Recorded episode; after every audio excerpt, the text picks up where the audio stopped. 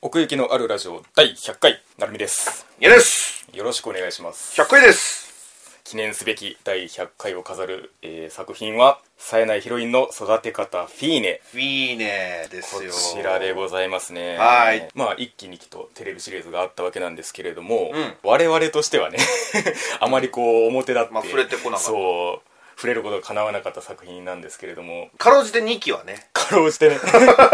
それでも始まった辺カットしたみたいそなうそうそうそんなレベルなんですけれども僕の方は通してその一期二期ともに見れてなかったんですけど放送当時はねああそういうことね、うんはいはい、はい、まあ、これに当たって、まあ、なんとかうん一期二期を見ることが叶いましてああよかったです、うん、まあねそのだからなんだろうなこれを見る前にそのテレビシリーズ一期二期見て、うんその放送当時にもうちょっと声高にね これは傑作だと言えなかったことに、ちょっと悔やみもあるんですけれどもあーよかったた いやよかったよこれ は言えることはもっといっぱいあったなと思ってそうだねうん、我々これまで語ってこれなかったんで改めてこの「冴えないヒロインの育て方」とはどういう作品だだったのかっていうところからねちょっと触れていければと思うんですけあど本当に、いうんやー僕もねこれに向けて、はいはいちょっと1期2期と見直しましたね1期を放送当時見てた頃は、はいはいあんまりそのうーんそのクリエイターというものがよく分かってなかったっていうかあなんかそんなこと言ってたねそうそうそうそうあのミキの時もうんうんうん、そのゲーム作りみたいなのに結構そのシビアに触れるから、うん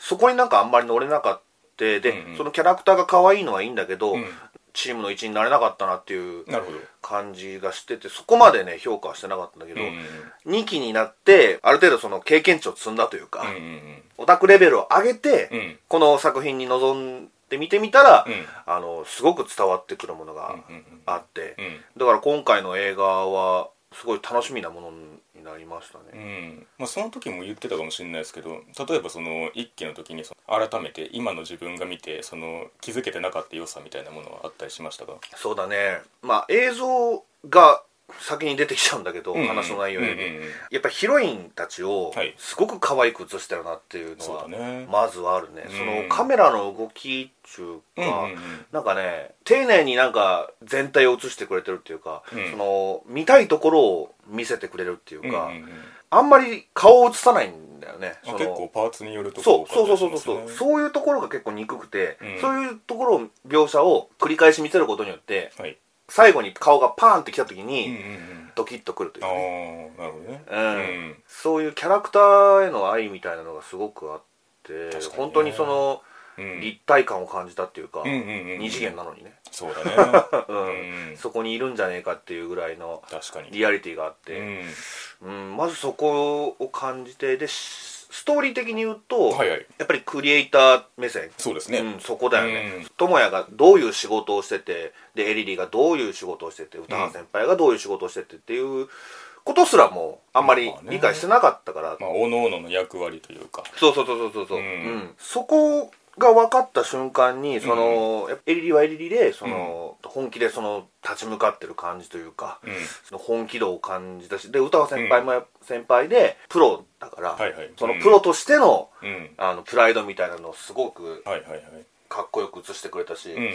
うん、で智也は、まあ、熱意みたいなもんかなあそそうのね凡人にだってできることはあるんだぞみたいな勇気を与えてくれるというかね、うんううんうんでまあめぐみは 加藤ちゃんはそうだな、まあ、加藤ちゃんはまだ一期の段階ではうん結構マスコットって感じやったかな、うんうんうん俺は、うんまあそうですねだから結構そのメタ的な視点が多いというか、まあ、そのギャルゲーを作るってなって、うんでギャルゲーを作ってその構図自体がギャルゲーであるみたいな感じではあるんですよ通してずっと、はいはいはいはいはい、うんだからあそのノリとしてもベタなものを多分に含んでくるしー、うんでエリリとか歌羽先輩のキャラクターとしても割とそのベースにテンプレートがある感じがまああると、まあ、ツンデレ幼なじみみたいな感じだったり、ああいう先輩だったりっていうキャラはいるんですけれどもなぜかそれがこう徐々にそのそれぞれの存在感として確立していくっていうのがあってそうなんだよだから多分1期の時に俺が思ってたのは、うんもう彼女たちの奥行きをちゃんと見てなかったんだと思ああうテンプレ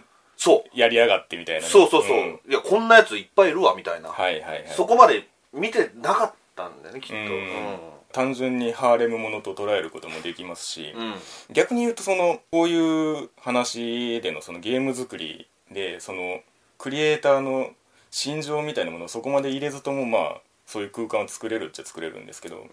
やっぱり人間なんですよねどっちもそのそうそうそうエリリも歌羽先輩もう、んなんかだんだんそれがそのキャラクターのテンプレートのベースを崩さないまま、うんその重なっていって一つの人間になるっていうのがあってう、んうんうんなんか本当にキャラクターキャラクターとしてるのになんか感情をぶっ刺してくるんですよねとあーころどころで。ううんん、でアキくんもそうで結構そのオタク表現って難しいじゃないですか。まあねいろいろあるしうねん、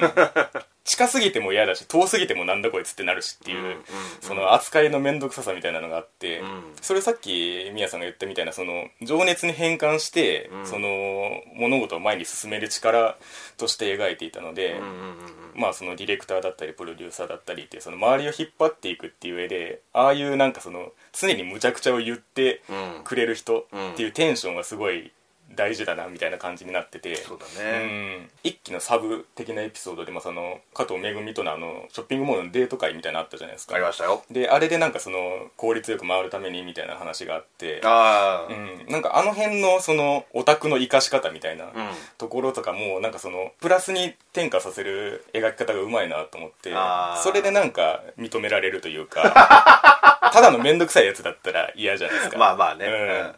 ていうのがあってだから結構ねその僕が見た時はその最初からキャラクターたちを好きにどんどんなっていけたなと思ってて、うんだからまあそのその上で2期を見てそれがより深くなったみたいな感じはありますけどね、うんうんうんそうだね2期はどうでしたそういうのを受けてですけれどもミキはやっぱりもう一回見てもうん面白かったね、面白いですよね、うんうんあれは熱い展開がどんどんどんどん続いてってそうですねやっぱりそのサークル抜ける抜けないの話だよねやっぱりね、まあそうですね、ううんん、熱いのは、そういう現実を、うんその夢のあるねそういう話の中うんうんでうんうんやって、で、うんそこまでなんちゅうの、うんひどくも見せない、あーしうんううんんやっぱり彼女たちが、好きになれたから、うんうん彼女たちがその一喜一憂こすることがだから自分にもなんか同情するというか感情移入といそうかうそうそうそう、ん同時に悲しんでたし喜んでたしみたいなうんのが2期になってよりそうですねそう強くなってって、うんうんうんだから結構泣く泣いていや本当にそうなんだよこれ はところどころで泣かせにかかってくるんですよね、なんていうかそのあきくんを取り合う、歌羽先輩とうんエリリっていうのは、うんなんかそういう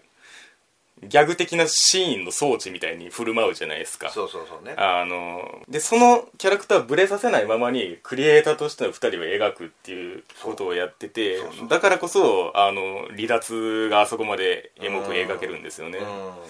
だからその1期でどこまで描いたかっていう話は結果論になるんですけど、ん2期の構成がすごくいいなと思っててんはそいのはテいはいはいンポとしても。まあねその、うん半分までいってそうそそうそうそうのさあのコミケで作品を出せてそうなんですよねだからなんていうかテンションのピークとしてはゲーム出したら終わりって感じじゃないですか、うんうんそうね作品としては、うんその先を残りの半分で描くっていうのはなかなかに思い切った構成というかだからこそなんかあの2期がよりよく思えたみたいなところはあるなと思ってて普通ああいうそのクリエイターよりもそのハーレム状況がメインに置かれる作品だったら、うんエリリがあの茜に折られるシーンとかあんまり挟まないんですよねそうだようねんわ、かるわかる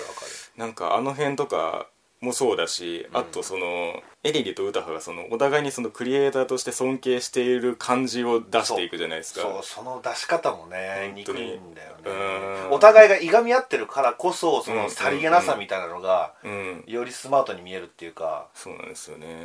だからそういう感じでしびれるセリフもいっぱいありましたねそういう意味では、なんかその全体的に言ったらまあ芝居がかってるっちゃ芝居がかってるんですよ歌羽先輩とか特にそうですけど、まあそうなうん、そういうなんかそのある種のラノベテンションというか、うん中二テンションみたいなものがうんうん気にならなくなるキャラクター性でかつそれでそのクリエイター目線での言葉をかっこよく決めるところで決めてくるっていうのがあって、なんかそれが結構しびれましたねい。やー歌羽先輩からはねいろいろ学びましたよん本当に大人な目線でねしっかりと物事を見てるからあきくんと共に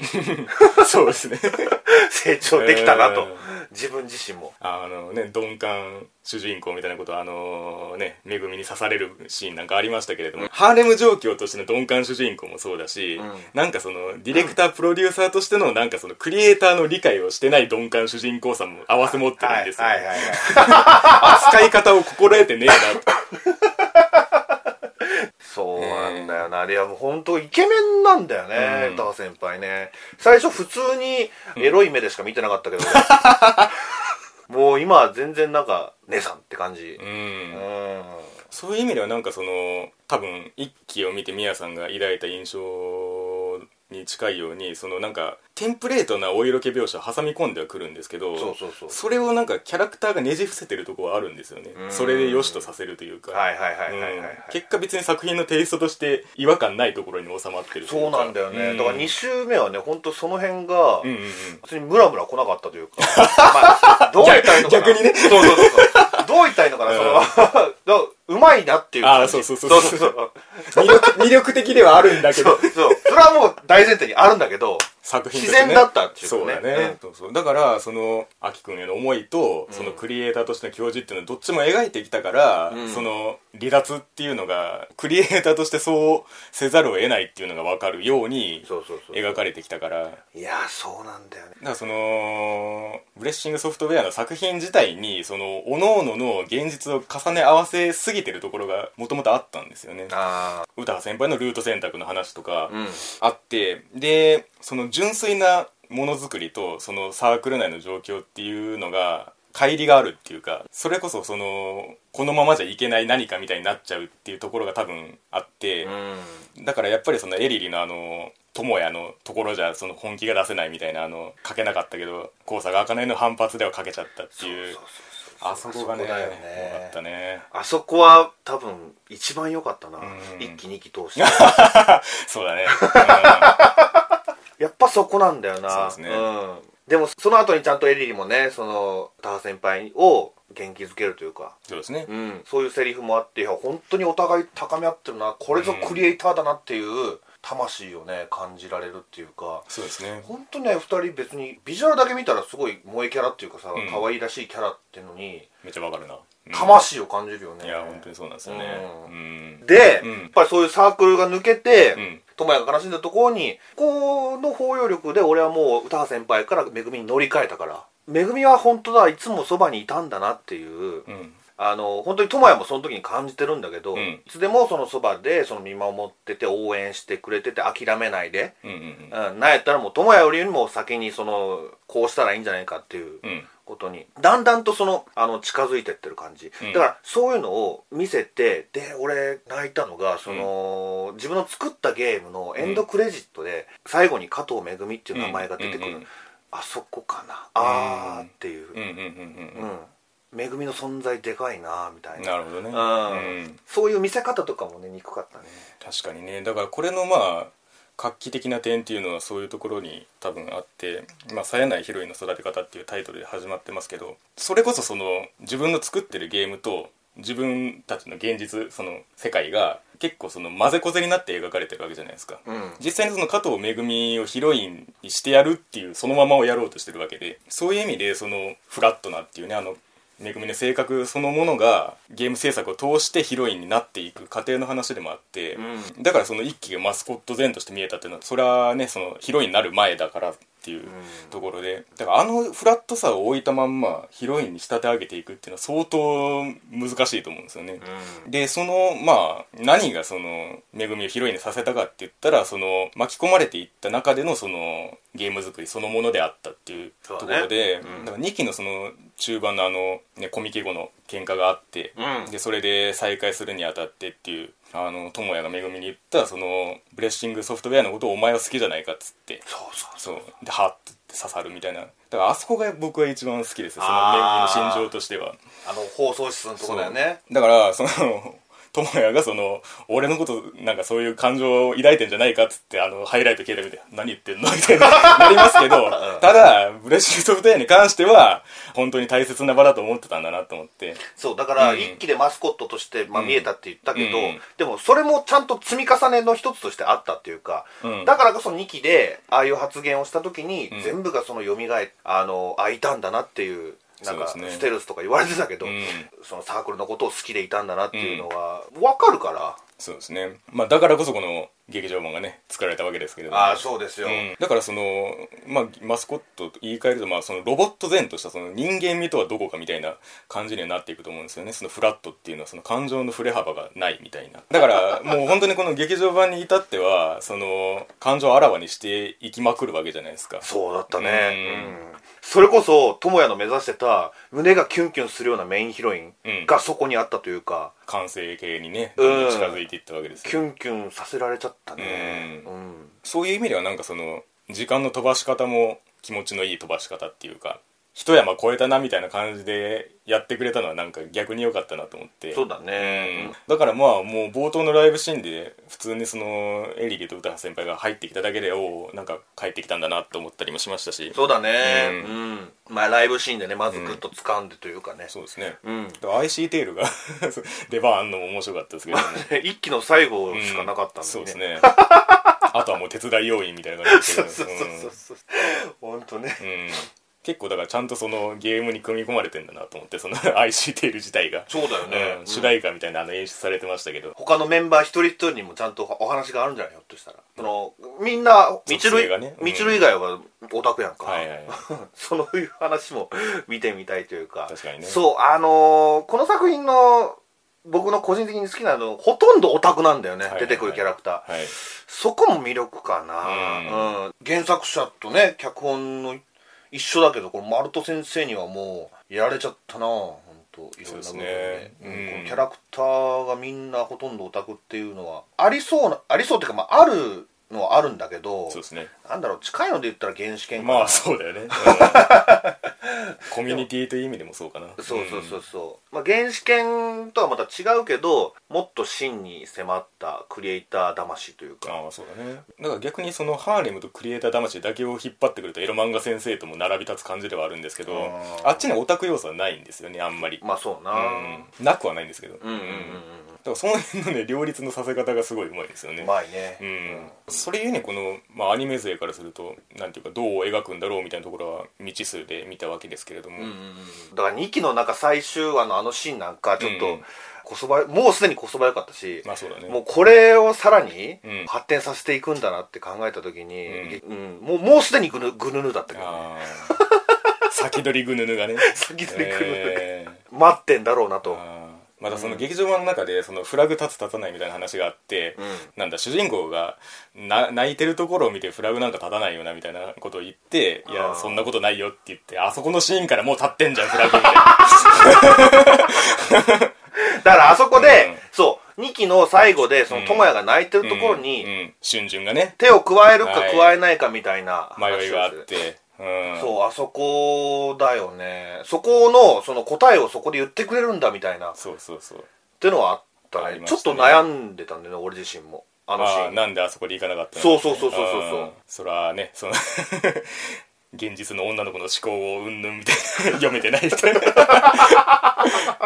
ありますけれどもそうですねだからまあその実際のそのなんだ付き合う付き合わないみたいな告白するしないみたいなその決定的なシーンは結構先延ばしになるんですけど、んそれまでもなんかそういう2人らしいやり取りの中でなんか関係性が発展していくみたいな描写でしたねはいはいはいはいはいはい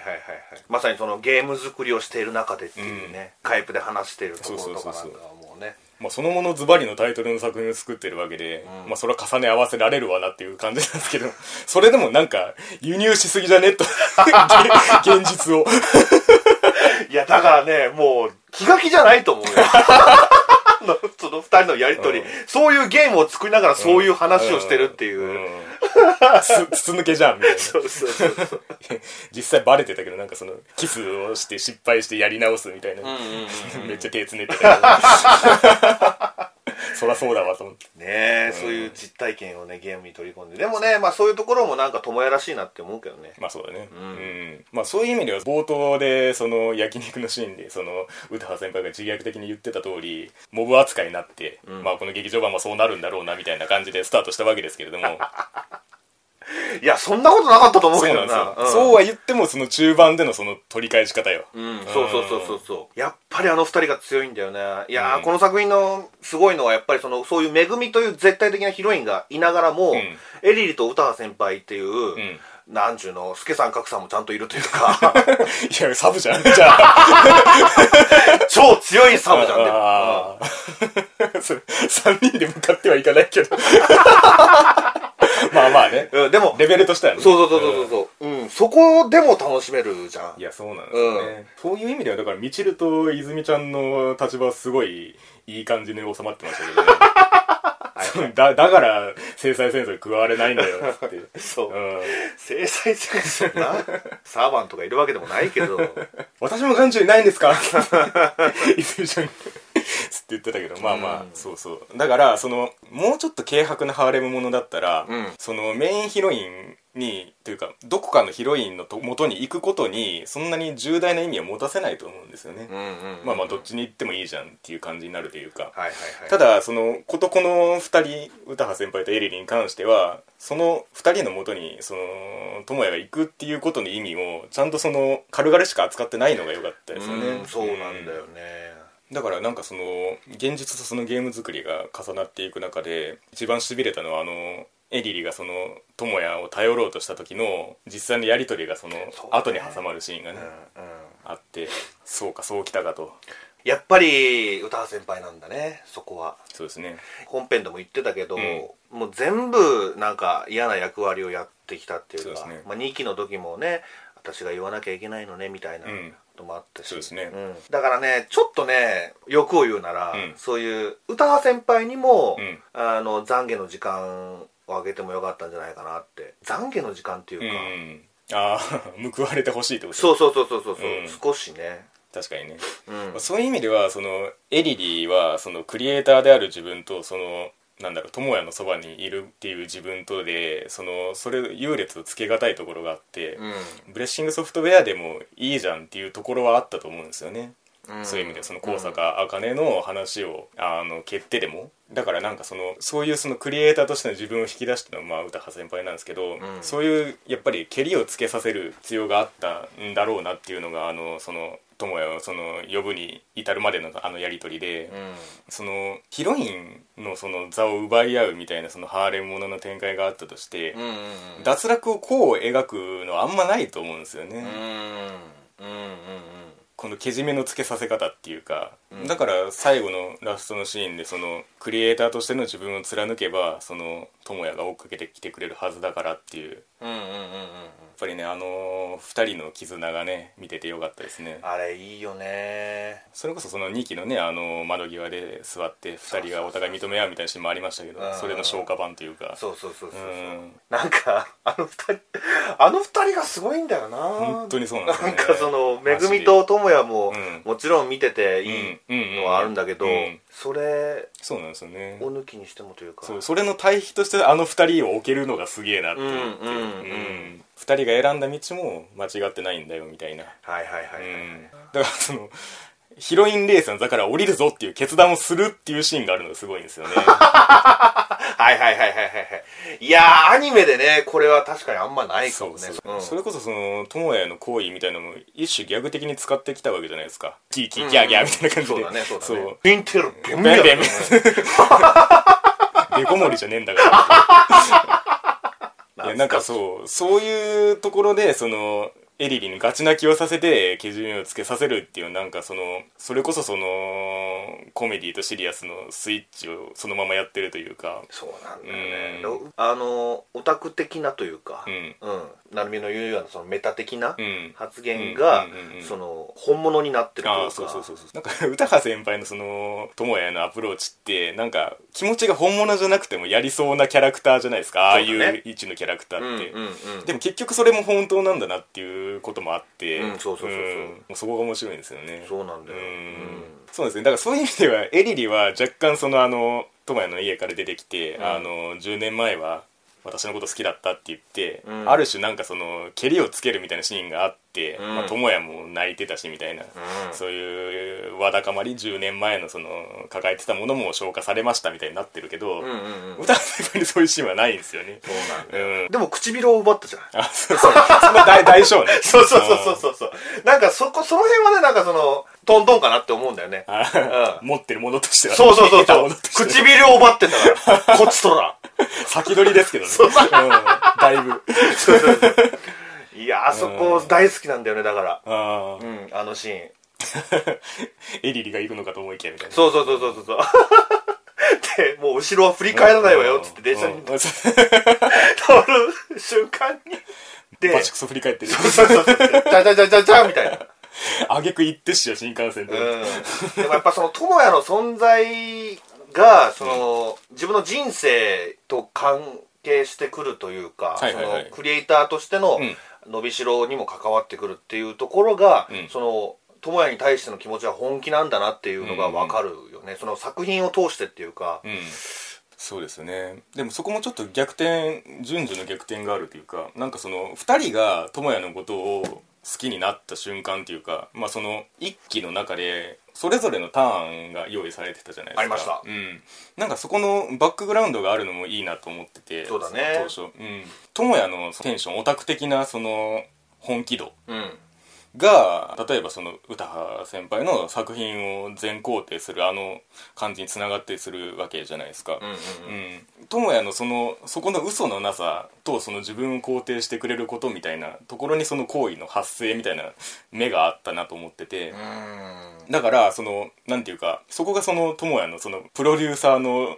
としての資質でもありあと無自覚女たらしの ところでもありっていう正しくそのハーレムの主人公とそのプロデューサーのその位置をねになってるなと思うんですけどうんねえだからその一回そのねブレッシングソフトウェア抜けてでフィールズクロニクルの制作に行ってそのまあ要は友也に助けを求めることになるじゃないうんうんうんでやっぱりそこでこうすごい自然なあのテンションで褒めてくれるわけですよ2人のこのあのテストプレイみたいなのしてね、うんうんあのこの展展開最高だぜみたいな感じで、うんうんこのキャラクターがいいねみたいなこと言って、なんかニヤニヤしてるみたいな2人がいていやーほんとブレなかったよねそうあのそのオタクとして、うん智也は全然ブレてなかったそようねそうそう、だから結局なんかそういう視点を2人も信頼してたんだろうなと思ってそうそうそうそう、うんやっぱりその智也のかっこいい部分でもあるからそこはそうですねうん、そこはブレさせちゃいけないっていうか、まんむしろ伸ばしていかなきゃいけない部分でもあるし、うんうんうんまあくしくもあの 茜さんもねあのもっと気持ち悪さ全開でいけよっていうそのそうそうそうそうことも言ってましたけど、うんええあれね いやあかねさんの置き方ないや2期でなんかラスボスチックに映っていやたけほんどとそうよなんか劇場版でねちょっといい師弟関係がそうなんですよねね出来上がってるあそこに行かせ方もなんかうまいなっていうか、うん、うんだからクリエイターとしてのその蒸気の逸し方みたいなのは一種その完全にそっちに寄ってるわけですけどそのラブコメハーレム空間からは絶対入ってこない系の人物なんですそけうどそうそうそうねだからこそそのエリリとその歌先輩とあの、茜がその対峙して、うんエリリがぶち折られるみたいなシーンもなんかあの辺の凄みってあんまり ハーレムアニメでいらないシーンっていうかそうそうそう やっぱねその辺もね、うん当時やっぱ刺さった部分なんだよね,、うんねあこれは本当にうんクリエイターの話なんだなみたいな、うんだからこそその茜のセリフもねかっこよく見えたりする部分はありましたけどねえいやでもね最後だから智也と話してるシーンか、まあ、頑張れようんみたいな感じに締めたうん話はちょっとねあの例のシーンの直近だったから、うんほとんど入ってこなかったね なんかその、あのニュアンスは伝わってくんだよ、うんでも何言ってるか全然わからなか ったねもうこっちはもうなんか握りやつよこせやっつ ってこっちにもよこせやっていうぐらいの気持ちだったから戦闘力が2倍に あー何言ってたあそこな何言ってたっていうかまあお前はその行くべき道を行ったんだなっていうかああまあ要は認めたってことですよね、まあそうだよね、ううんんいやそこもねちゃんとこう攻略って言い方あれかもしれないけど、ん攻略してそうですねだからなんかそのクリエイター論としてはなんていうんですかその無茶を言える人間がそのプロデューサーの位置に立つべきみたいな話あったじゃないですかありました智也が優しすぎるみたいな感じの、うん茜っていうキャラがいて茜とやり合う二人みたいなのが早速焼肉屋のとこで描かれたじゃないですかありましたよなんかもうビビらされる一方だったのがその蝶々発信でやり取りをしててあーそうなんだよねその辺まずなんか、ああ結構時間は過ぎてんだなっていうのはだからなんかクリエイターとしてこう進んでんだなみたいなのがあって、うんうんうんそれでその智也がその実際にそのシナリオ読んでもらって、うんでなんか進むべき道の指針みたいなのを得た時にそこにぶつかっていけるかどうかでそのクリエイターとしてのなんか道は決まるなと思ってて、うんだからなんかそこを突き進めたから智也も最終的に認められるクリエイターになれるんだなと思って、はいはいはいはいなんかそういう説得力もちゃんとあったなとは思いましたね。なるほどね主人公としてというか、ううんんだからまあそ の劇場版としてはそのその後の話もちゃんとあったという か触れちゃう、いやーその後の話ねやっぱりラブストーリーは突然にはあかん なあれはもうなんかギャグになってきてるなエンディングクレジットで挿入歌のクレジットと一緒になんか小田和正がいてあれ流れたっけなって言ってたら普通に使ってきやがったとなんかちょっと、なんだろうもうギャグに聞こえちゃうのがさ、うんかわいそうだよねいやかぐや様で若干こすったけど あれもパロディーだったじゃんと思って ガチ持ってきちゃったよと思っていや絶対いい曲のはずなんだけどねまあ現実じゃないよっていう わかりやすいあれではあるんですけど、いやなんかあれは最初正直ビビったけどねうんなんかそういうえこうなっちゃうのバッドエンドみたいないおり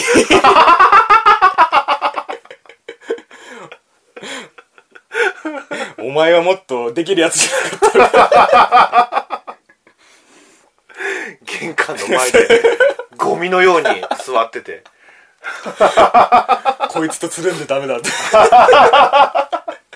あのひげの生え方がもうなんか確かにねえいやカイジじゃんと思っていやよかったあれうんいやでも歌川先輩いるとも見たかったけどねあそういう意味だよねそうそうそううそう、うんん報われるじゃんあのあの後どうなるかっていうのだって霞歌子のシナリオだよお前ちゃんと依頼してんのに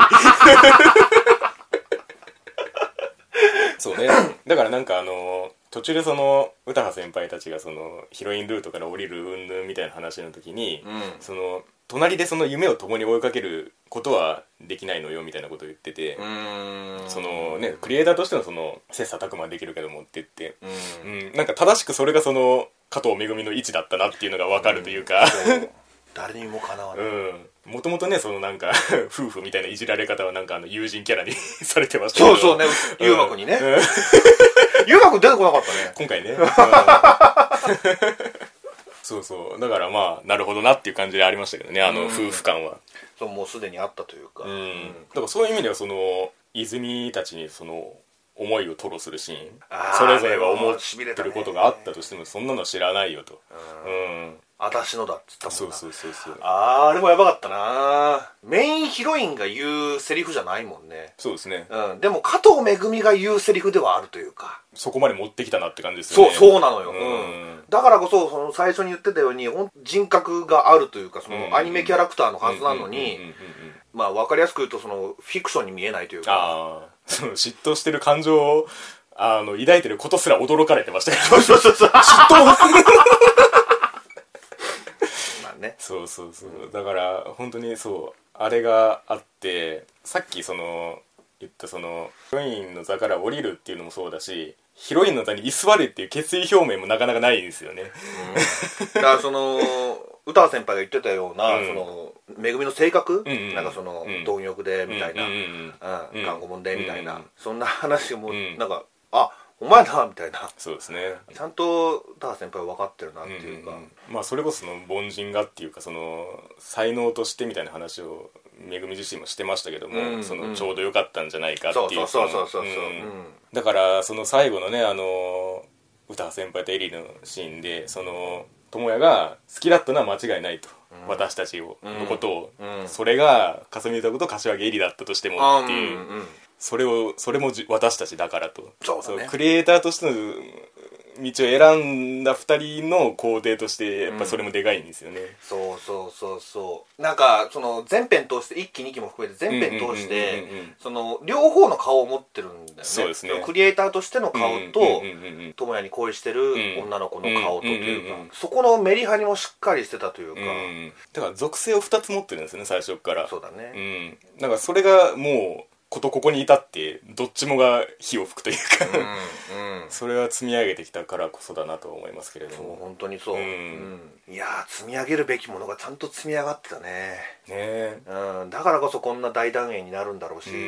ね、パンフでも皆さんが納得のいくうしんゴールになってると思いますっていうふうに言ってたけど、ういんやまさしくそれだなとまあもうここまできっちりやられたらもうここまできっちりやられたら本当にそう、何も言うことはない、うんいやでもそういう意味ではそのなんかねやっぱりここまで来れたっていうのはアニメの力もありますけれども、そのやっぱりその原作もそのなんか影響を受けた云々みたいな話がありましたけれどもありましたねやっぱりね声が作り上げたキャラクター像はでかいんだろうなというのはありますよねいやー本当にですよそのテンプレートに命を吹き込み方はなんかこのバランスじゃないと多分できないなと思っててなるほどそうそういうキャラクターですよっていうやりながら人間を見せるっていうこと、うんうん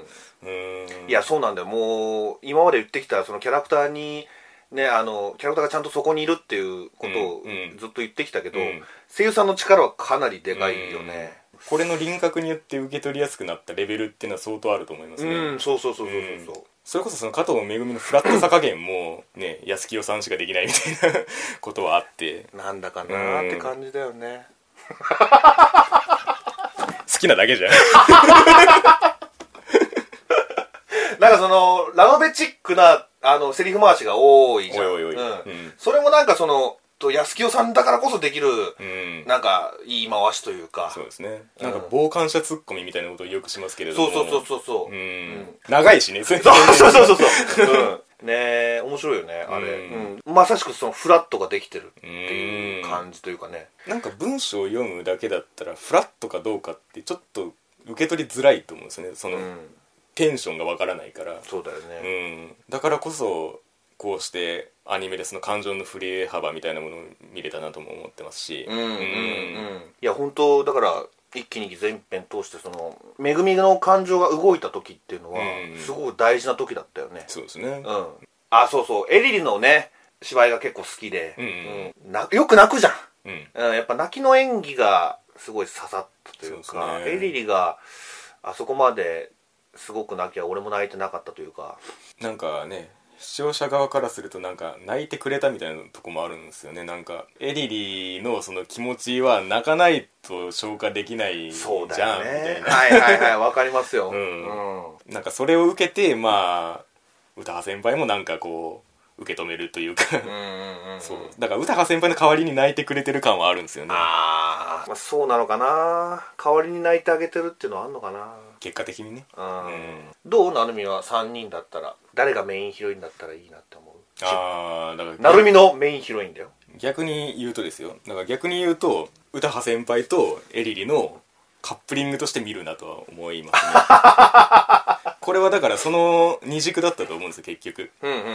んまあめぐみとともやまあくっつきゃいいやんって思いますけど、うんうん、うはいんだからこそその立役者が生きるというかはいそれがそのなんていうか負けヒロインいわゆるですようんの位置が一人じゃなくてよかったなと思ってああまあそうねうん、はいはいはいそういう意味ではそこが強く描かれてたのは良かったなと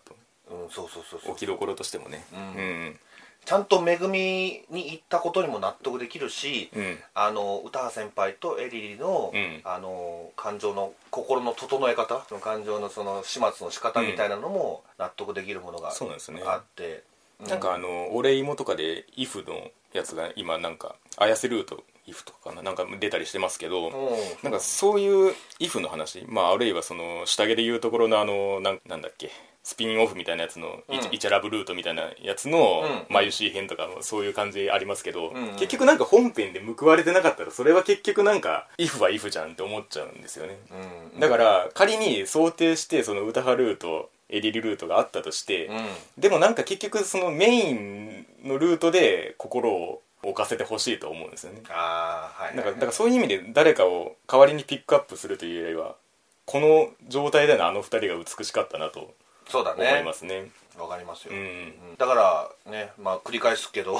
みんなが納得するん そういう意味でもねそうそうそうそう、うんあの作品だよね、ううん一期二期を見るべきで すまずいやまあそれも仕方ないです よね本当に必須だったので、うんだからまあ一期二期とまあそのなんだ正面切って取り上げてこれなかった作品でもありましたけれどもああはい、そういう意味ではまあこういう最後に追いつけてよかったなとは思いますね、い、いやー、うん本当にねまあ、正しく完結編でございましたねそうですね、うん冴えないヒロインの育て方、うんフィーネ、うん見事育ち切りましたねいいえ、はいそうですよ巣立っていきました我々の 元から 全然手元にいなかったけど そんなところですかねですかはいうんというわけで、えー奥行きのあるラジオ第100回冴えないヒロインの育て方フィーネでございましたなんだかなありがとうございましたごめんなさい